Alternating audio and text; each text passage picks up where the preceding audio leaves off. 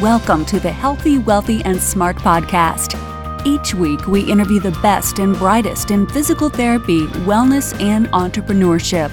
We give you cutting edge information you need to live your best life healthy, wealthy, and smart.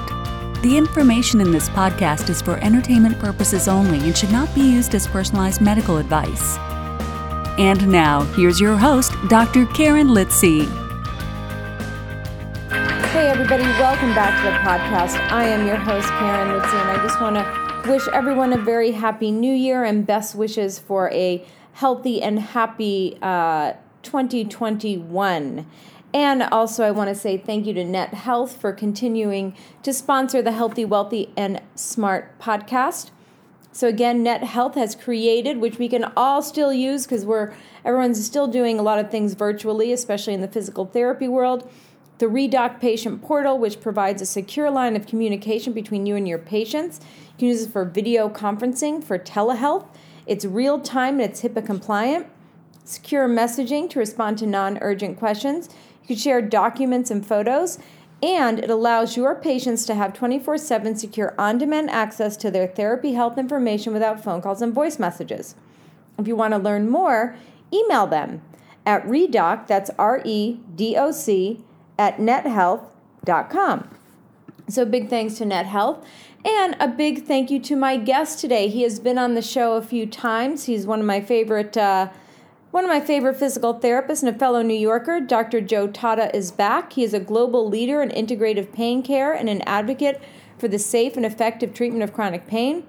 He is the founder of the Integrative Pain Science Institute, a cutting edge health company reinventing pain care through evidence based treatment, research, and professional development. For 25 years, he has supported people living with pain and helped practitioners deliver more effective pain management.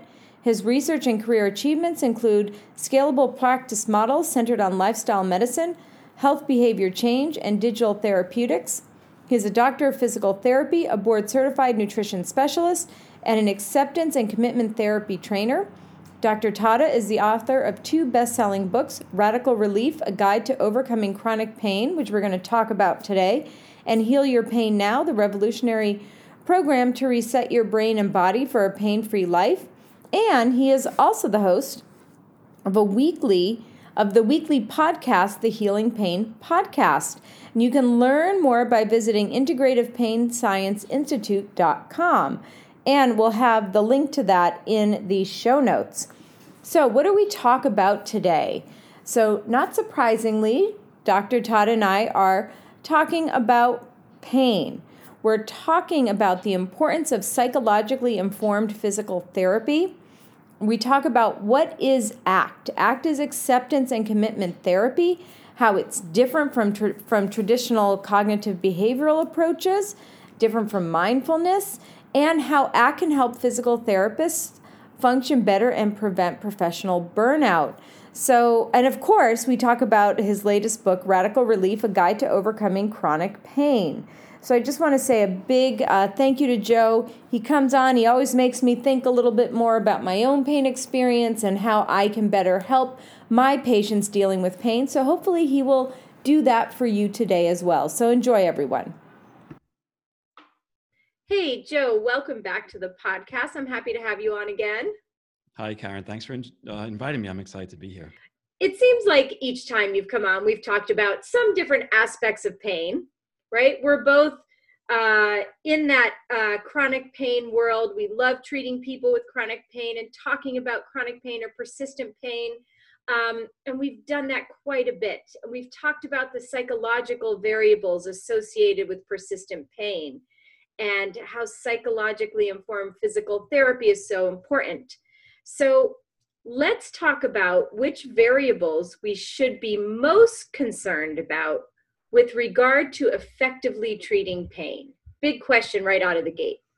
It is, and it's a it's a great place to start, and it's a question that all of us are asking ourselves, and researchers are asking this question more and more, and we're trying to figure out, okay, what is like the key variable is there one key variable that we should be paying attention to and it's interesting if you you know look at the evolution of chronic pain and i think both you and i have been practicing for about 25 years so we really have seen things transition from this biomedical, biomechanical model, right? Mm-hmm. And the core of that was let me figure out, let's try and figure out or identify what's wrong with the physical body.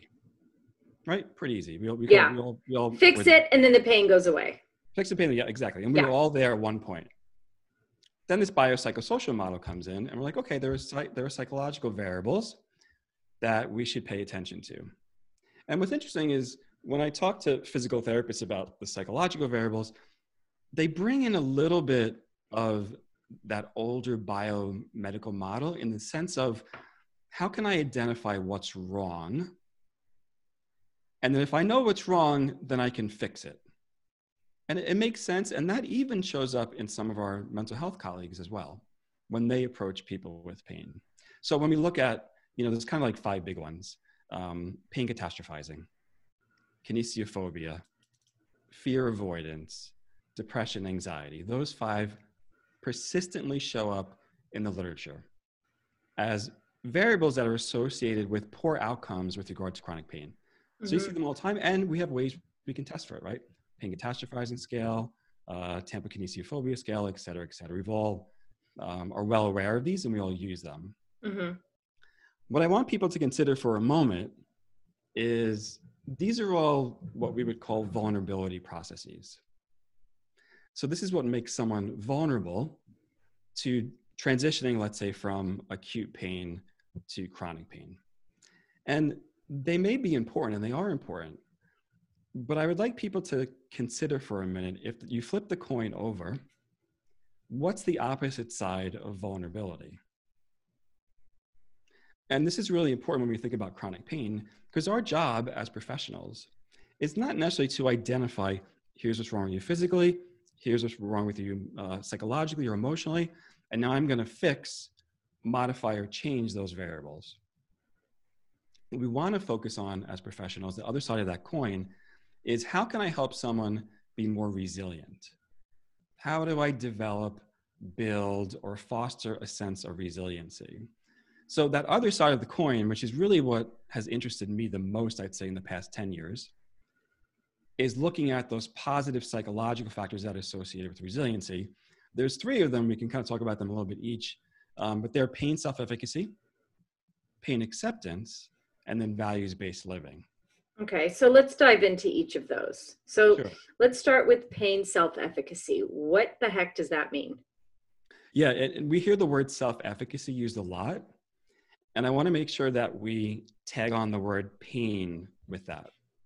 Because just normal quote unquote self efficacy, you can measure self efficacy, but really as a pain professional, whether you're a physical therapist or another licensed health professional or certified you know, exercise professional, someone's confidence or their ability and their confidence in themselves to function and figure out what the cause of their pain is and to overcome it is basically what we identify as pain self efficacy. Now, you can actually have good self efficacy and have poor pain self efficacy. So it's important as professionals that we look at them and say, okay, how can I help someone with pain self efficacy with regard to you know their rehabilitation and overcoming pain? Say that one more time for me. No, no problem. So, pain self efficacy is one's confidence regarding their ability to function while they experience or while they have pain. And that is coming from someone, the long history of chronic pain. That's not easy. Absolutely. And it, it does go back to what I mentioned a little bit earlier, where, okay, if I have pain, it's this um, message, this signal, if you will, that something is wrong. Mhm. And it's perfectly normal that your mind goes to the place of, I want to stop, I want to eliminate, I want to resolve this pain. Yeah. With acute pain, that's fine. With chronic pain, it's something very different. And if someone gets kind of caught up in that whirlpool, if you will, of constantly spinning and trying to figure out, okay, what is the cause of this? And they go down that biomedical route, that's where people wind up in, in trouble and where they don't find a solution for their pain and, and why pain persists. So, pain self efficacy is interesting because it's like, okay, do I have the knowledge, do I have the tools, do I have the ability in myself right? Because if we're not looking at vulnerability, if we're looking at resiliency, really what we're saying is somewhere with inside you, deep inside you actually, you have the ability to contact something that you haven't contacted yet, or maybe you've only contacted a piece of it. But if I can help you with that, if I can help you along that path, if I can help you along that journey, then we can improve your pain self efficacy. And it's potentially, the research is still kind of unclear, but it's potentially the number one factor, the number one resiliency factor with overcoming chronic pain. Hmm. Oh, gosh, that as you're you're saying that I in my head I'm going back, you know, 10, 15 years to when I was in pain all the time and yes, I was searching for that fix. And what I found when my pain started to recede and I started to feel better was that I was always looking for that external fix when in fact I had to look into myself to see how what I can do to overcome this and and to kind of move forward and make the best decisions I can at the time with the information that I have and be okay with it and and then move forward and that was the thing that really helped to kind of flip the switch for me that's right. And there's, there's two really important things embedded in what you just said. The first is as physical therapists, we're very aware of pain avoidance. Uh, pain avoidance is almost, when I look at pain avoidance now, after studying acceptance and commitment therapy, I look at pain avoidance as it's too simple. So it's like if the, you know, if you put your hand over the flame, I pull my hand away, I avoid pain. Mm-hmm. If there's a rock in your shoe, you want to walk differently or take the rock out. What you're saying in your experience, Karen, which is common in many people's, almost every single person's experience who've had chronic pain, is that the pain persisted for so long that not only did I avoid pain, but I started to move away from everything that was important in my life. And I moved toward only those potential areas, only, only toward the potential causes that could alleviate my pain. Mm-hmm. Now, in ACT, that's called experiential avoidance. And again, it's a little bit different than regular pain avoidance because experiential avoidance means the entire experience, the entire capsule of my life, what's encased in there is only to, to seek out the elimination or the control of pain. And when that happens, that's when people go down um, sometimes sad and sometimes very scary routes of things like surgeries that don't work yes. and one medication or multiple medications or we see you know behaviors related to passive treatments um, you know leaving work and disconnecting from personal relationships all the things that we see that our, our patients struggle with so it's what you say is really important and to try to make those distinctions for therapists i think are also important as well because we can skim along the surface of um, pain avoidance so to speak. But I really believe if we want to be effective with pain, we need to go on this deeper level with people, looking at that pain self efficacy, looking at pain acceptance, and then the last one, looking at values based living, which is what ha- which is actually the flip side of experiential avoidance. Mm-hmm. And uh, something that you just said um, that sort of avoidance becomes all encompassing and and i will agree that's exactly what what happened like i can remember doing things like going to an acupuncturist and having them put all these needles in my ear and then i had to walk around the plinth counterclockwise three times i mean when you think about that you're like what but i was so desperate like i was doing anything and everything to for that fix when I, I I knew even as a physical therapist that walking counterclockwise around a plinth three times doesn't really make a difference. That's right. But, but yet here I am doing it and doing that instead of I don't know, meeting up with friends, right? Re- relaxing, going to the gym, just like I was avoiding all that other stuff because I was so laser focused on finding this this cure, so to speak. That's right. And as you're talking to me, and I'm imagining what it's like for you to have been in that experience, and you're talking about going to an acupuncturist with, which you know, I tell people look, if you have one passive treatment that you engage in each week as a, as a means of stress relief, totally fine by me. I have those as well. Mm-hmm. So um, we're not suggesting that people avoid um, anything that's passive. But as I listened to you, and at first you started, well, I went to the acupuncturist for my pain. But as you continued to talk, what you actually revealed was most important. The real pain was, yes, it was physical, but the real pain was what it's what it stole and what it robbed from my life. Mm-hmm. Right? I think you mentioned relationships. Mm-hmm. Mm-hmm. So that's kind of like, all right, there's pain avoidance here, but what's the real pain underneath that? Because that's what I'm curious to talk to people about.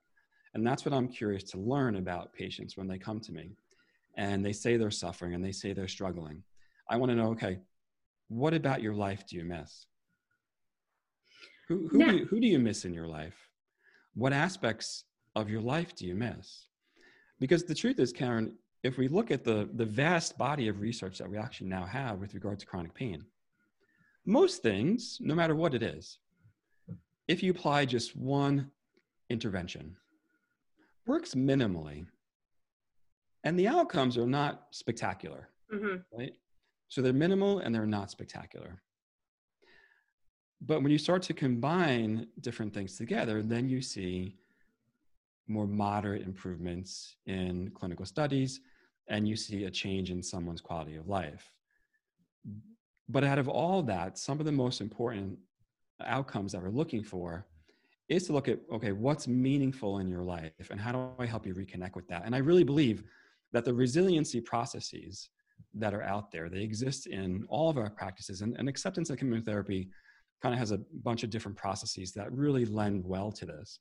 But if we can engage people with these positive psychological responses and move away from the negative, so to speak, because people are aware that they realize they're scared hell of pain. They're, right. They realize they realize they think about it a lot.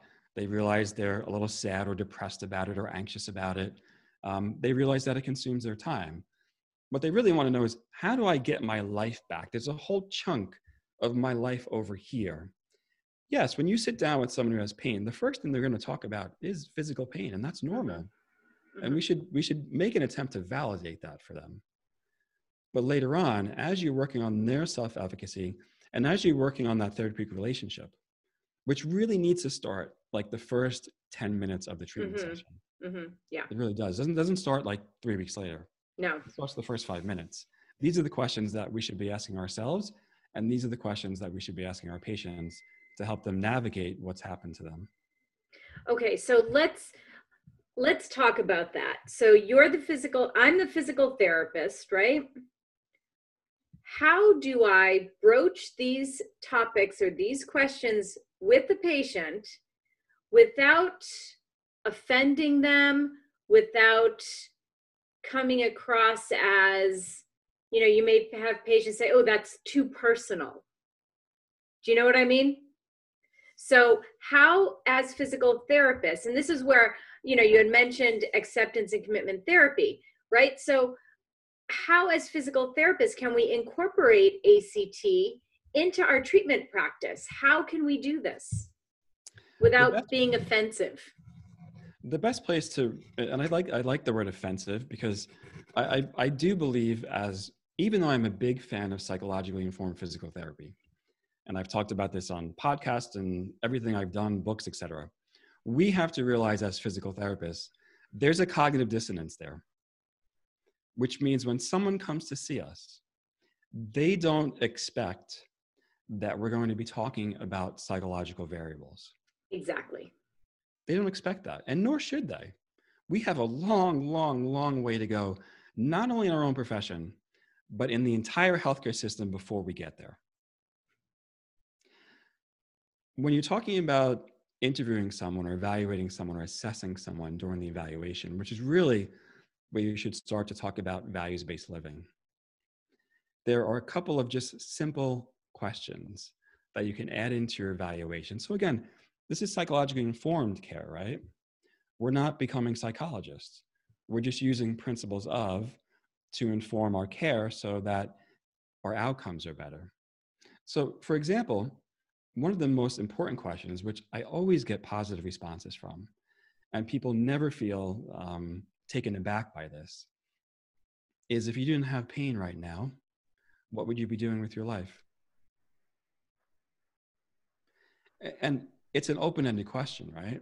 Mm-hmm. So kind of weaving in like, you know, principles of motivational interviewing, it allows someone to think, wow, if I didn't have pain, what would I be doing? And you and I may be able to, to kind of access that very easily or rapidly. However, someone who's had pain for a long time,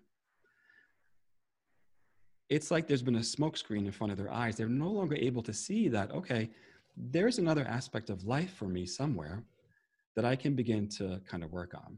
Um, another really simple one, kind of a nice metaphorical one, is if I had a magic wand and I can wave the magic wand and make your pain go away, what would you do? What would you do tomorrow? Or who would you visit? Who would you go see and spend your time with? Mm-hmm.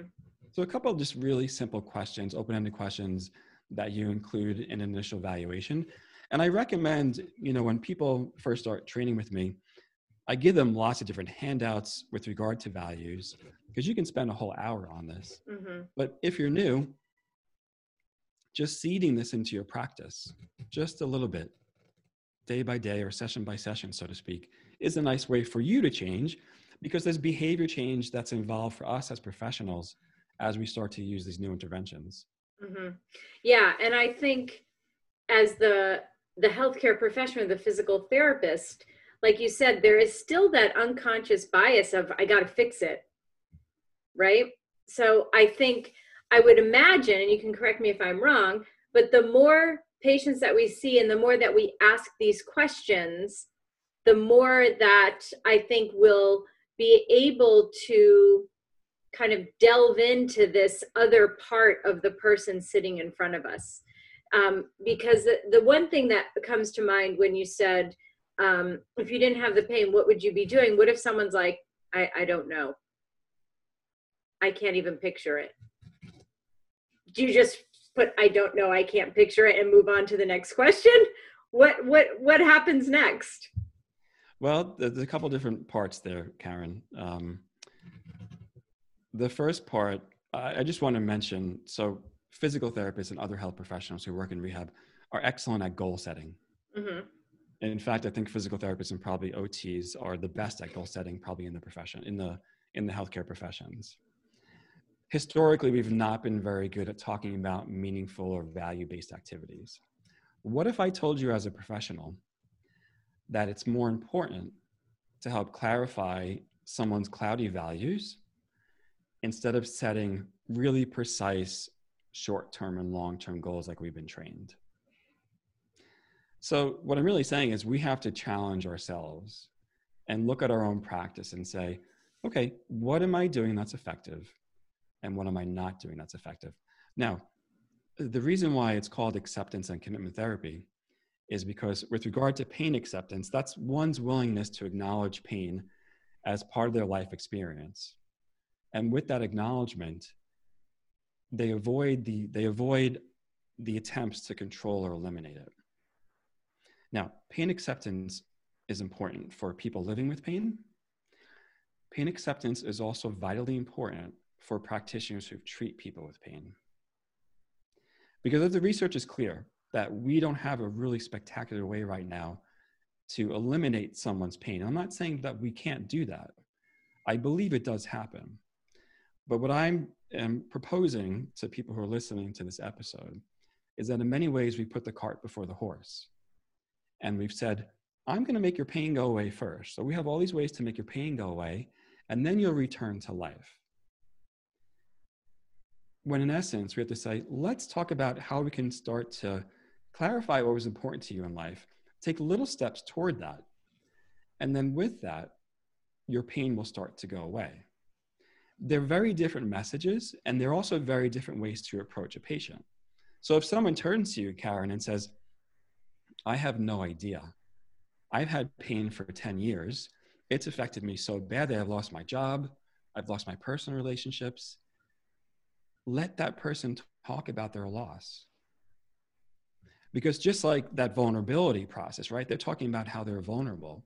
Well, on the opposite side of that, they're really saying, I want to I want to maintain relationships. I want to get back to work. So allow people some room actually. Many times when when questions like that come up, this is going to sound strange to people, but I just sit there in silence. I maintain eye contact.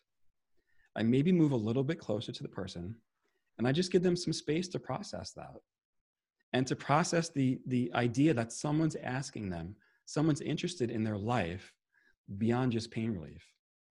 And that can be really difficult, especially for physical therapists, because we went to school, and even if you go to like DPT program websites right now, it says like you will learn how to like resolve someone's pain. And then we get out into the world, we get out into, you know, the profession I mean, we figure out, hmm, maybe I'm not as good at this as mm-hmm. I thought I mm-hmm. was. Or maybe or this is this is really hard. Am I missing something? I must have they didn't teach me this in school.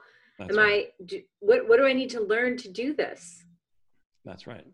So the question is, you know, what if the way to help someone contact their values is to just sit with them and allow them some space to start to think about that. Because chances are, if someone's wrapped up in experiential avoidance, they're not thinking about that on a daily basis. They're thinking about, I need to take my medication this morning. I need a hot bath. I need to take my magnesium. I need to take my nap. I need to um, do some distraction activity so I don't think about pain. That's what their mind is preoccupied with. Mm-hmm. Yeah. Or, yeah, a hundred percent.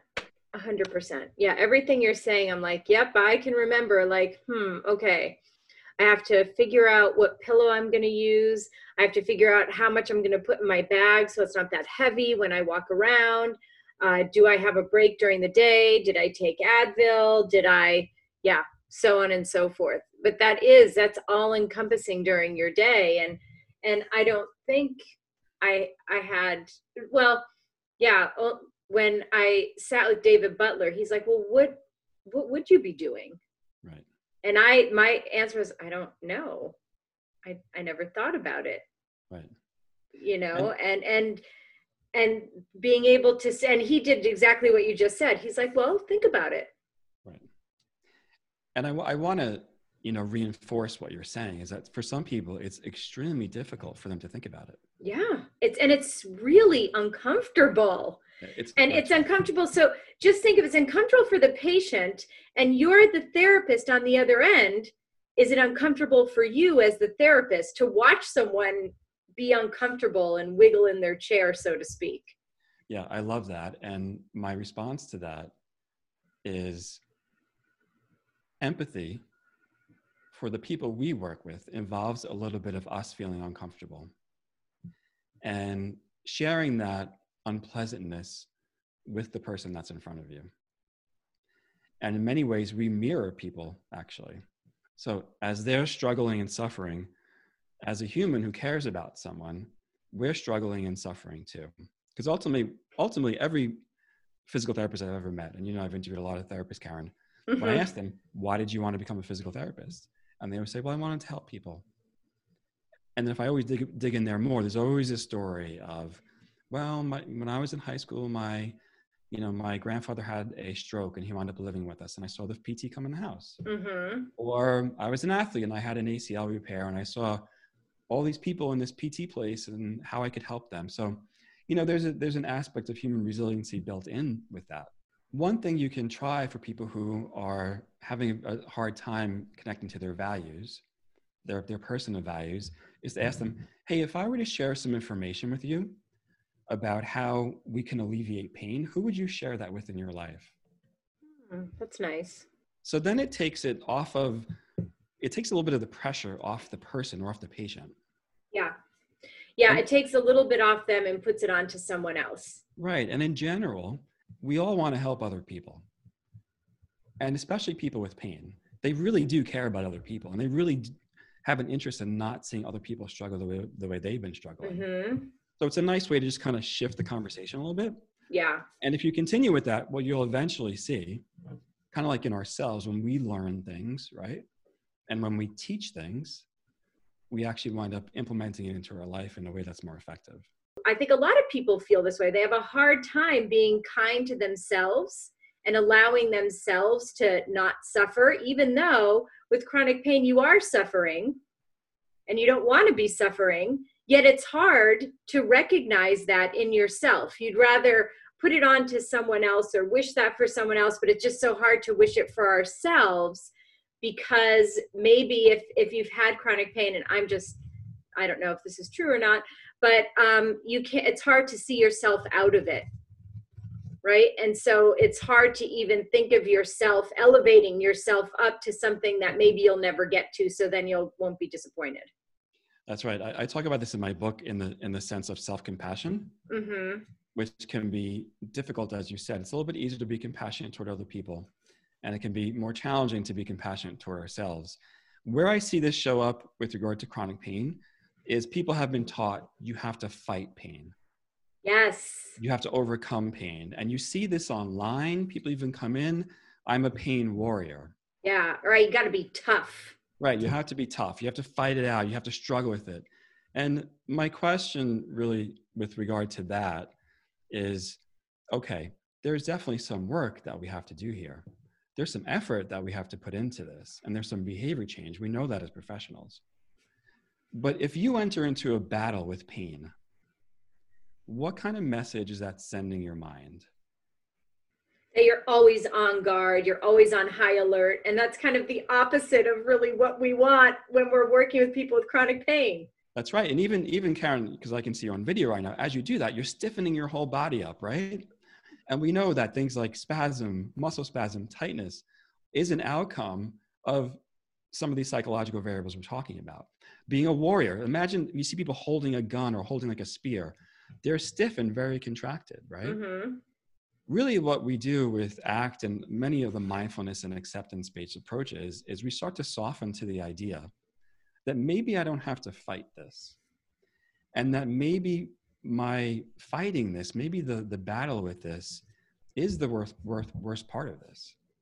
And if I can just let this go just a little bit and allow it to be, that maybe not only will my physical body soften, but also my mind will start to release a little bit with regard to some of the things that I've been struggling with or some of the things that I've been grappling with with regard to pain. And we know that when, when that happens, people work toward more pain acceptance. Not only does the quality of their life improve, but as I mentioned before, that kind of cart before the horse, that's mm-hmm. also when pain relief happens. Why does pain relief happen with that? And that's, I think it's an important point mm-hmm. to talk mm-hmm. about. Yeah. Well, we have a reward system in our brain right? That produces its own opioids. When you engage in activities that are meaningful and important to you, it kind of, you know, twinges that reward system in your brain a little bit, meaning it makes you feel good, right? Mm-hmm. So engaging in things that make you feel good are rewarding, or engaging in things that are rewarding make you feel good they bring you pleasure, right? Mm-hmm. Yeah, they bring that, you joy. Yeah. They bring you joy. And with that, it alleviates pain. So, yes, there are ways for us to help with pain control. And there are ways for us to help people be a little bit more willing to engage in their life, even with a little bit of pain. And both work effectively and both work synchronistically together to help people. Yeah, I know. I always look back and think, you know, there were days where I couldn't turn my neck from side to side, like I would be crying during the week. But then on Saturdays, I pitch a double header, and I was a windmill pitcher. No pain, felt great, really good because I loved pitching. I loved being with my team, win or lose. It was awesome. Even if I got like hit with a line drive or something, I just like I was hit with a line drive in the shoulder, didn't bother my neck at all, didn't even think about it no problems doing that, right? And people would always, that's why when you have someone with, in my case, like chronic neck pain or chronic back pain, and you see them doing something like pitching a double header, a fast pitch softball game. Well, there's no way they could have pain because they're doing this. Right. Right. And so it's, it's, but from what you just said, for me, this was really valuable in my life. It was meaningful. It gave me joy. So I was able to do it with very little, if any, pain. But on the outside, people are thinking she's faking it. Right? So This what do, what what do you do in that respect? And on that note, we're going to take a quick break to hear from our sponsor, Net Health, and be right back. This episode is brought to you by Net Health, helping you maintain strong relationships with your patients. The ReDoc patient portal provides a secure line of communication between you and your patients. Conduct virtual visits and have follow up conversations with your patients via secure messaging when it's convenient for you. Patients have 24 7 secure, on demand access to their therapy health information without phone calls and voice messages. Video conferencing for telehealth, secure messaging, share documents and photos, and view health information and appointments. To learn more, contact them at redoc at nethealth.com. what you're saying resonates well with me. It takes me back really to like the first year I was practicing, which is like 25 years ago, before I studied anything about acceptance and mindfulness based Mhm. approaches. And I had a, a young woman who was, she was the same age as me at the time. She was 26. And she was walking down um, one of the beautiful tree lined brown brownstone streets of Brooklyn on a, on a Saturday evening. And a drunk driver came up onto the curb and pinned her between the car and the steps of the brownstone. Mm. And instantly, she was an above knee amputee on one side hmm. and a below knee amputee on the other side. And she was a, a patient of mine pretty much the first entire six months of my career, basically.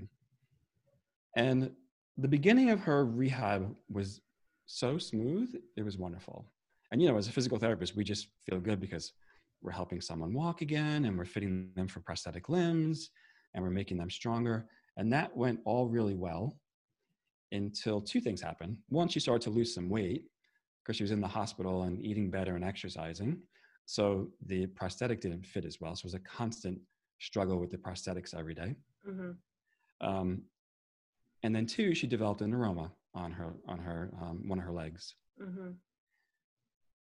There was a period for about two weeks where she was so utterly depressed and unhappy because she was in so much pain and suffering so badly. And all of us, the PT, the OT, the nurses, the psychologists, so I mean, everyone went into her room and tried to motivate her. You know, Mhm. we use these like rah rah cheer tactics. Cheer her up. Yeah. yeah cheer, cheer her up kind of thing so one day i went into her room and i just sat next to her and i said i don't I said, it doesn't seem like you want to walk today because that was my job right as a pt Mhm. she said no and i said okay well what do you what do you want to do then? I said you can't stay here you can't stay in this bed forever. You know that. You know eventually you they're going to send you home. And she said there's only one thing i want to do. She said she was engaged at the time actually. She's like i want someone she's like i want to get married and i want someone to wheel me out onto the dance floor in my wheelchair. I want to stand up and i want to dance with my dad. Mm. And that's all she wanted to do. She didn't want to walk she didn't want to walk 50 feet in a hallway with a walker times two right? Contact assist. nope. Didn't care about that. Mm-hmm. she didn't care about the prosthetic legs really. She didn't really actually that at that time she didn't even really care if she was in a wheelchair the rest of her life. That's all she wanted at that moment. So you know what we did together? Okay put your hands on my shoulders mm-hmm. stand at the edge of the bed.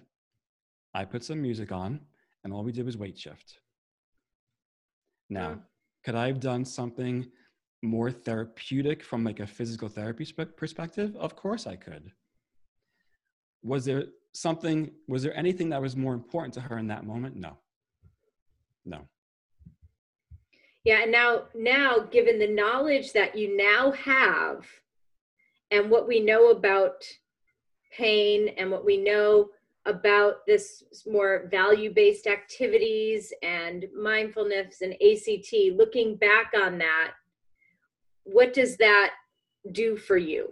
What does that make you think of now where you are now looking back on that as such a young therapist? Well it makes me think two things. Um, first i am eternally grateful for the skills and knowledge i have now that i try to share with people as much as i can. Hmm and then i also reflect on who didn't i help oh that's a can of worms right Who- Yeah. who, who slipped through my fingers that i wasn't aware of mm-hmm mm-hmm And that makes me reflect back on okay, what are we not teaching licensed professionals, especially physical therapists, in school? Right?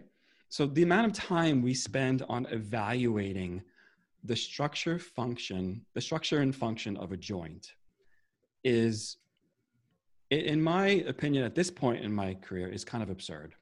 That's the word that is so that's the word that came into my mind too. The reason why it's absurd, and, and no, no offense against, you know, our colleagues in academia, there's, there's so much packed into a PT program now. Yeah, it's a lot. So we have to get better at, okay, what do we have to obviously we have to we have to understand how to measure strength and range of motion function etc but it's perhaps most important that we learn how to motivate and change behavior. Mm-hmm. yeah absolutely. Because when you when you think about pain and certainly chronic pain but even acute pain what does acute pain do to us as humans? And then as a result chronic pain it changes our behavior. It forces us to change our behavior. If we sprain our ankle, we've got a big puffy ankle. Are we going to walk and run for the next week or so? No, it's going to change our behavior. And in chronic pain, that behavior change becomes more than just a few weeks of a behavior change. It becomes an embedded behavior change into our personality and into everything that we do.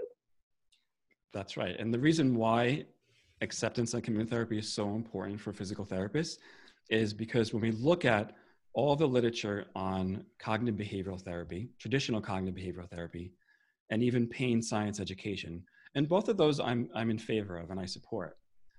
But the outcomes actually may be a little better with ACT, with an ACT approach, specifically for the, pain, the population of, of those living with chronic pain.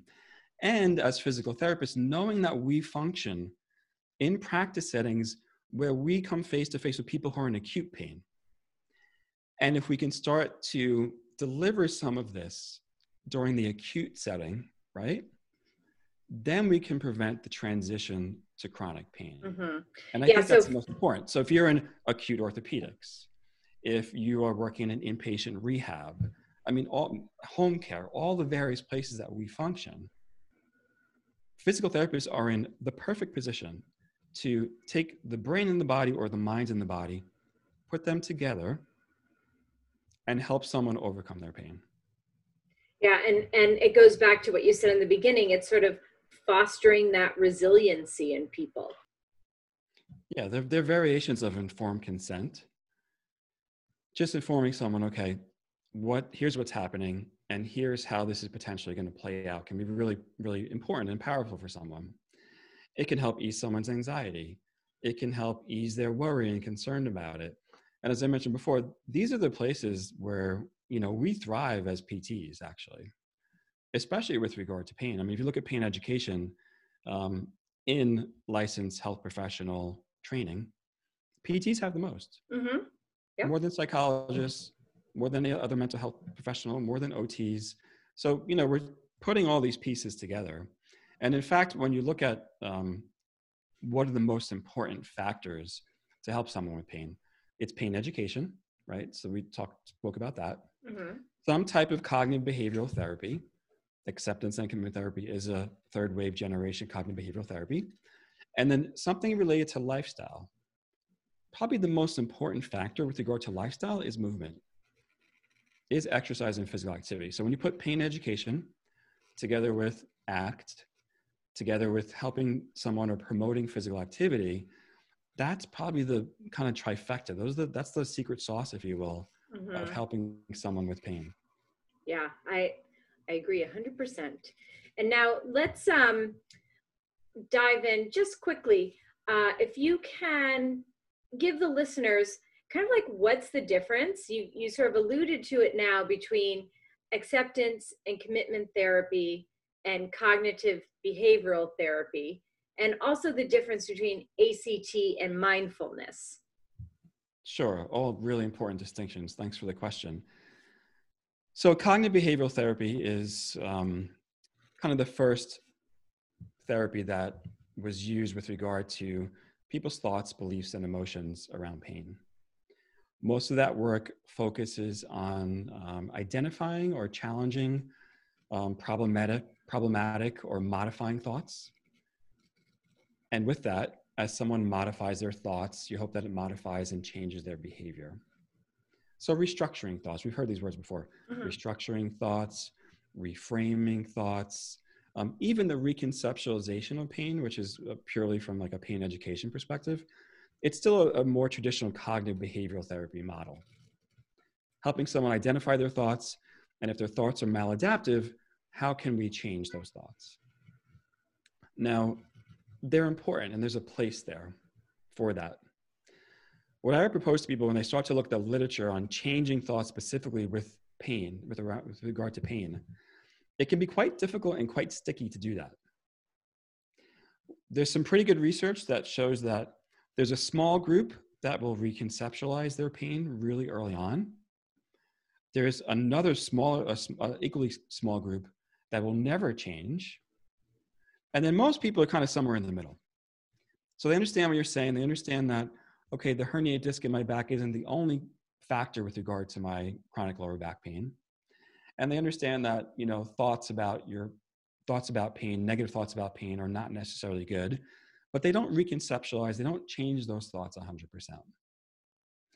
The difference with acceptance and commitment therapy and even mindfulness, they're both what they call third generation cognitive behavioral therapies, which instead of targeting these maladaptive thoughts and beliefs, we simply help people observe that they have thoughts about what's happening. And instead of changing that, we help people understand or identify or recognize that they can have those thoughts and beliefs, but still continue on with the things that are important to them in their life. So it's a big distinction. It's especially challenging for physical therapists who spent a lot of um, time studying pain education. Mm-hmm. There's a, a, a, physiotherapist from Ireland that came into my ACT program, and she studied pain education for a long time, and then she studied cognitive functional therapy. Both two evidence-based, wonderful ways to treat pain. But she found that there were some people, a lot of patients actually, that they understood didactically what you were saying to them, but mm-hmm. it didn't change their behavior. So what's wonderful about ACT is that ACT is a behavior change model. It's really based in behavioral therapy. And there's also something nice about not having to struggle with someone to change their thoughts and beliefs all the time. Mm-hmm. It takes a little bit of pressure off the person who has pain, and it takes a little bit of pressure off of the therapist as well. Right. Because sometimes when you try and change those thoughts and behaviors, and I don't know about you, but I've heard this when I first started uh, you know, really studying more about pain science and, and understanding how how uh, pain affects people in so many different ways. And when I first would talk to people, and I bet you know what I'm going to say here, what was, what would they say to you? So you're saying it's all in my head? That's right. Right. And the you know when that happens, people feel invalidated. Mm-hmm. And it kind of takes us full circle to the beginning of our conversation is it focuses on their vulnerability. Oh so you're saying there's something wrong with the way i'm thinking. Mm-hmm. and the truth is if someone thinks about their pain a lot that's 100% normal. Yeah. because that's that's what pain's supposed to do. Pain is supposed to alert you to something that's potentially harmful or something that's dangerous. So just normalizing that everyone's mind my mind, Karen, your mind, someone who has pain, we all think all most of our thoughts throughout the day are thoughts about how do I vo- avoid things that could potentially harm me, things that are potentially uncomfortable. Mm-hmm. Yep. So helping people just observe that actually can be the step before even the reconceptualization of pain. Because how can you how can you expect someone, how can you help someone to target thoughts and beliefs about pain if they haven't even thought about okay what are my thoughts mm-hmm. what are my beliefs about pain what am i thinking right now the average person has somewhere between 6000 and 12000 thoughts per day and the truth is most of them are negative mm-hmm. because because it's a, it's a survival instinct right we brought this through to, with survival instead how can i observe these thoughts? How can I observe my emotions? How can I begin to observe the physical sensations in my body, whether that be anxiety, whether that be physical pain, and realize that I can have contact with that, but not let it impact my behavior. So that's really the biggest um, difference between an ACT or a mindful acceptance based approach versus a more traditional cognitive behavioral approach. Yeah, thank you for that. That is very helpful because I'm sure you get that question quite a bit. Um, so it's nice to be able to clear that up. So now let's shift gears slightly, um, ever so slightly, and talk about your new book, right? So your new book, Radical Relief, A Guide to Overcoming Chronic Pain. So let's talk about it. Why the title? Why'd you write it?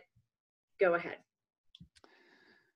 Well, after my first book came out called Heal Your Pain Now, in that book, I had a section called The Brain in Pain.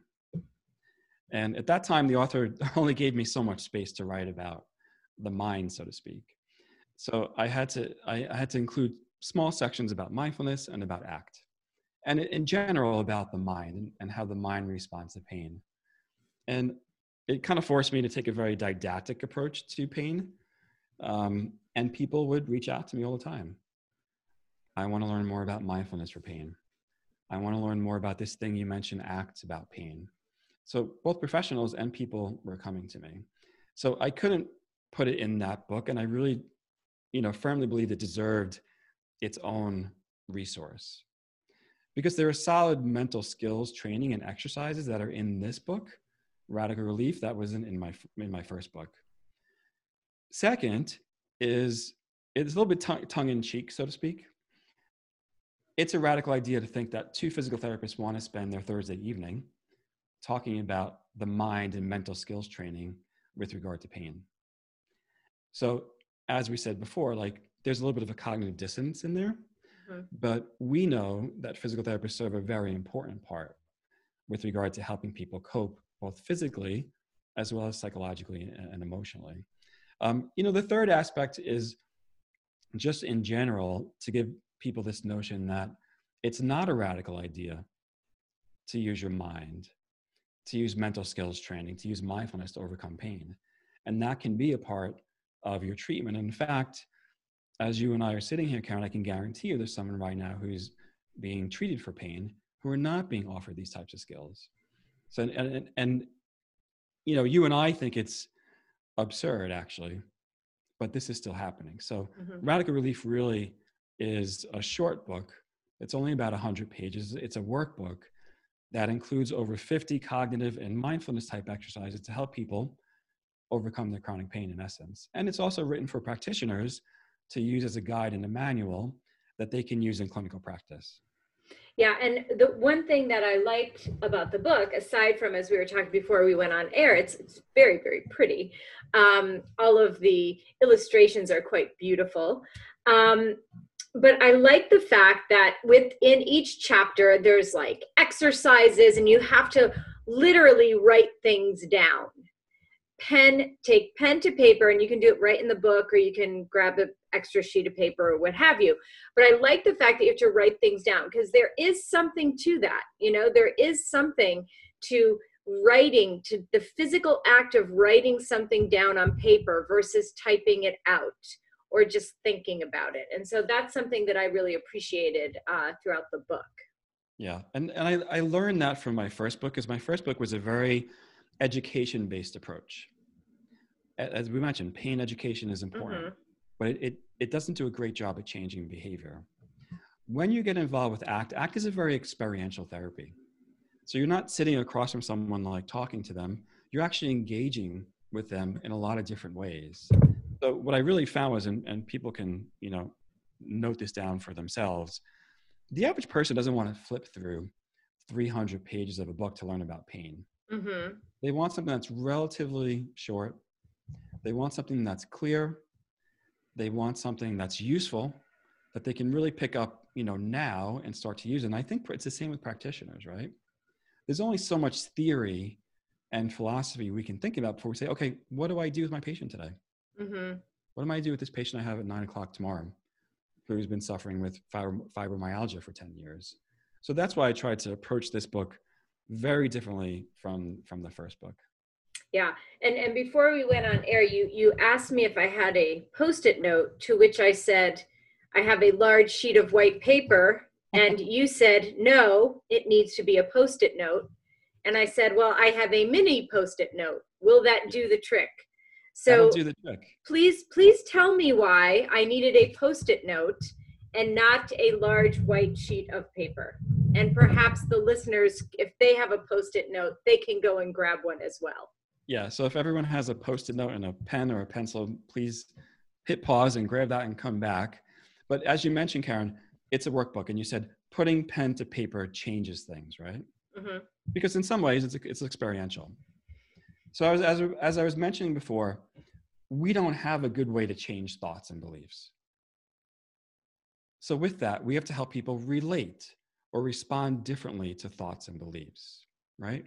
All of us have things in life, thoughts and beliefs about ourselves that are somewhat unpleasant and painful, right? Some of them are really, really horrible things about ourselves, and some are, some of them are things like, you know, not so horrible. So if you'll kind of engage in this with me, Mhm. I'd like you to just reflect on yourself and your own life experience. And think about one negative thought about yourself, not the worst thought possible, but one thought that, you know, maybe on a scale of one to 10, with like one the least impactful and like 10 the worst, maybe you're somewhere at like a four or five. And then I want you to write that down on the post it note. Okay. So we can't change this thought, right? The thought is there. And what I want you to do is pull it off the pull off the post-it pad. Okay. And I want you to hold it up, I don't know, maybe about a foot or so away from your Okay. Then I want you to look at it. And in your in your mind, I just want you to repeat the word nice and slowly. And really kind of get lost in that word just for a moment. And then as you get lost in that word, just notice if you feel anything different in your body. Yeah, looking at the yes. Right. Okay. So you see how thoughts have an impact Yeah. on how we feel. Now what I want you to do is I want you to take your arm and stretch it out as far as you can go. Mhm. And I want you to look at that word. And what I want you to do is I want you to flip it upside down now. Just turn it 180 degrees. Mhm. And now look at it. And now see if it has any less of an impact on how you feel. I mean, maybe a little. A little bit, right? Now what I want you to do is I want you to maybe prop it up on the computer screen in front of you. Mm-hmm. And I want you to push back. So maybe you're 10 feet or so back. Okay. Go as far as my mic as my uh, earphones will take me. And then maybe just stand up as you're there. Uh huh. And now look at the word. And then notice if there's any difference in how you feel or how you relate to that word. Yeah, maybe a little bit now that I'm standing, and people can't see me, but I think I automatically stood up in the power pose. I notice, I still notice, put your hands on your hips, right? So would you say there's less of an impact as you move away from the word, so to speak? Yeah. Great. Okay. Come back forward. So what I just did is what they call cognitive distancing. hmm So it's a way to distance yourself literally as well as figuratively. Figuratively, uh-huh. So now what I want you to do, Karen, is I want you to take that same post-it Oh. note Uh huh.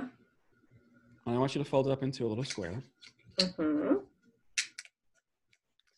and I want you to put it in your back pocket. Okay. I don't have one, so I'll pretend I do. Yeah, Yeah. just stick it up your sleeve there. Maybe. Okay. Done. So now you have this unpleasant, unwanted thought about yourself. It's not going away because it's in your back pocket or it's in your Mhm. front pocket or wherever, is, wherever you placed it. hmm And my question for you is Would you be willing to be with that thought and to be with those uncomfortable sensations you feel in your body if it meant you could be a more effective physical therapist Yeah. or be a more loving daughter Sure. or a more supportive wife or girlfriend or a more effective member of your community Yeah. or a leader of your profession? Yeah, I can do that. Right. So it just shows you that we can change how people relate to thoughts. We didn't change the actual thought, it's still there. We can change how people relate to them to it. And we can also show people how, okay, this thought can be present with us and I can still experience it and not feel good about it, Mm-hmm. but I can still go about my life. And what I do with patients is I have them take these thoughts like, I have a big herniated disc at L5S1. Okay, write that on a piece of paper, put it in your back pocket or in your briefcase, and carry it around with you today. And notice how at times that thought wasn't even present Mm. and didn't Mhm. impact you at all. Mm-hmm. And other times, I mean, it was present a little bit, you thought about it, but it didn't stop you.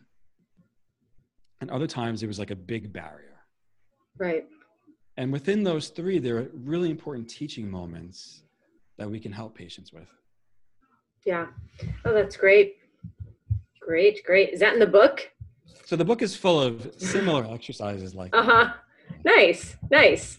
Yeah, no, I think that's great. And and for you know physical therapists or other healthcare professionals that might be listening, that my hope is that this uh, podcast will plant a seed in them to say, you know, maybe maybe I'm I need to do a little bit more. You know, and what can I do to do more? the biggest aspect, the biggest, one of the, the great gifts that I have come across in teaching physical therapists about ACT is yes, it helps your patients. But physical therapists notice a change in themselves from it. Mm-hmm. Because look, we struggle with not being able to help people. We get burnt out because of it. Absolutely. We have our own personal challenges that cause us pain and suffering, so to speak, that we struggle with outside of our clinical work, that this type of work becomes really important to. And the truth is, as, as you know, Karen, pain will show up in life. Yes. It, it'll show up when you least expect it. And these are effective skills that I really believe all of us need to learn and adopt, not only for our patients, but for us to be effective clinicians and, and effective professionals, for us to embody them in ourselves, then we can help people with these types of aspects and these, this type of care. Yeah, I don't disagree with that. I think that's great. And you know, I was just going to ask you uh, to sort of put put a bow on this uh, conversation, if you will. And what would you like people to take away from it? I think you gave a little bit of it just now, but is there anything you'd want to add on to that? What I want people to take away from a mindfulness and acceptance based approach to care is that there's hope in it.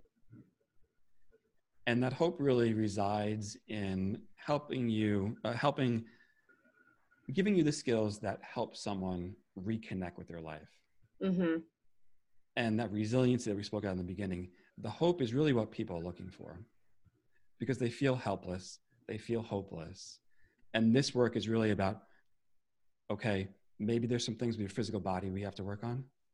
Maybe there are some thoughts and feelings and emotions that are difficult for you. Let's, yeah, let's kind of work on those, but know that you're whole as you are as a human being and everything that's required to overcome this it already exists in you. I'm just going to help you contact that in a way that's more efficient, that moves you along this path in a way that's faster. So the hope part is really important. And that's really what people are, are coming to us for. Yeah, yeah, that's great.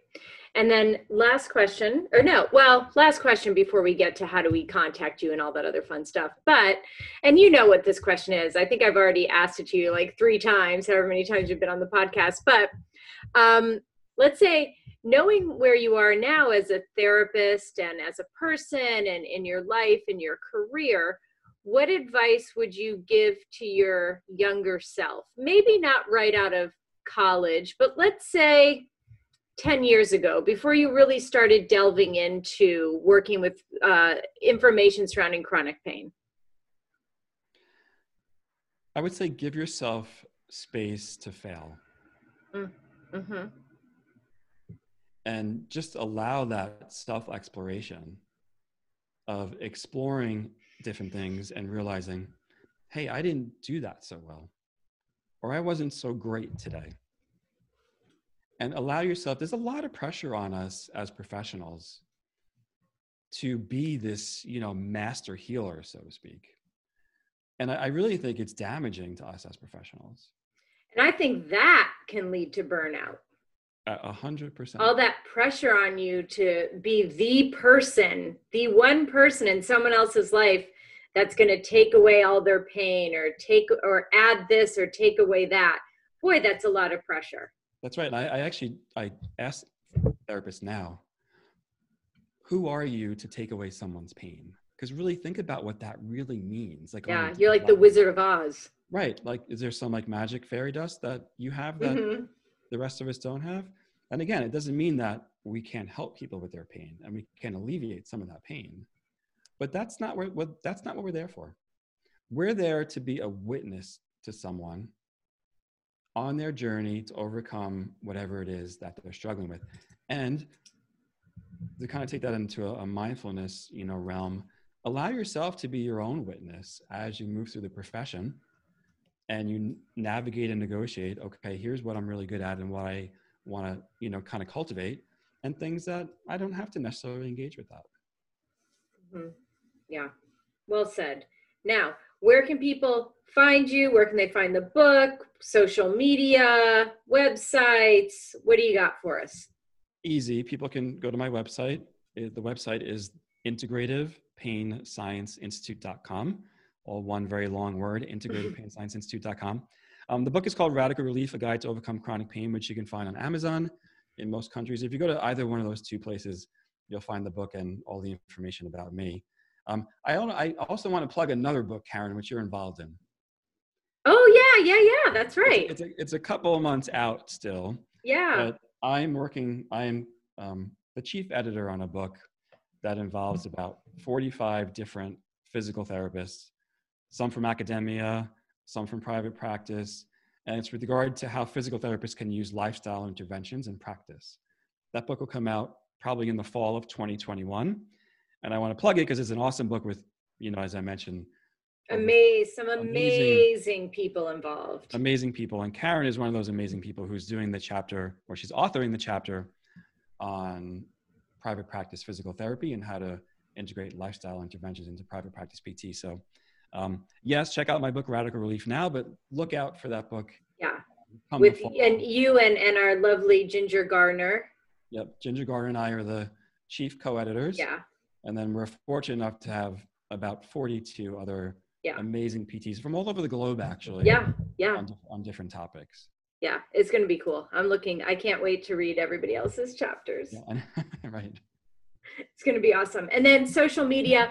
I think your social media is pretty easy. I think it's at Dr. Joe Tatta across the board. Am I right? I've spent so much time just getting that. Yes, it's at Dr. Joe Tatta across the board. You can find me on Instagram, LinkedIn, Facebook, Twitter, all the, awesome. all the main ones. Yeah. Awesome. Well, Joe, thank you again so much. It's always always have a great conversation um, when you come on the podcast, and you make me think of a lot of things, uh, past and present. So thanks so much for coming on. I appreciate it.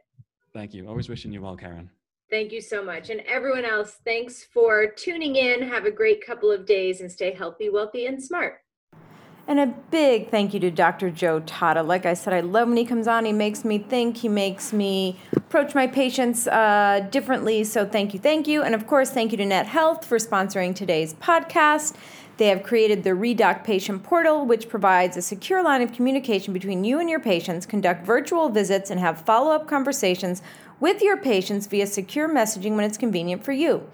Patients have 24 7 secure on demand access to their therapy health information without phone calls and voice messages. To learn more, contact them at Redoc, that's R E D O C, at nethealth.com. Thank you for listening, and please subscribe to the podcast at podcast.healthywealthysmart.com. And don't forget to follow us on social media.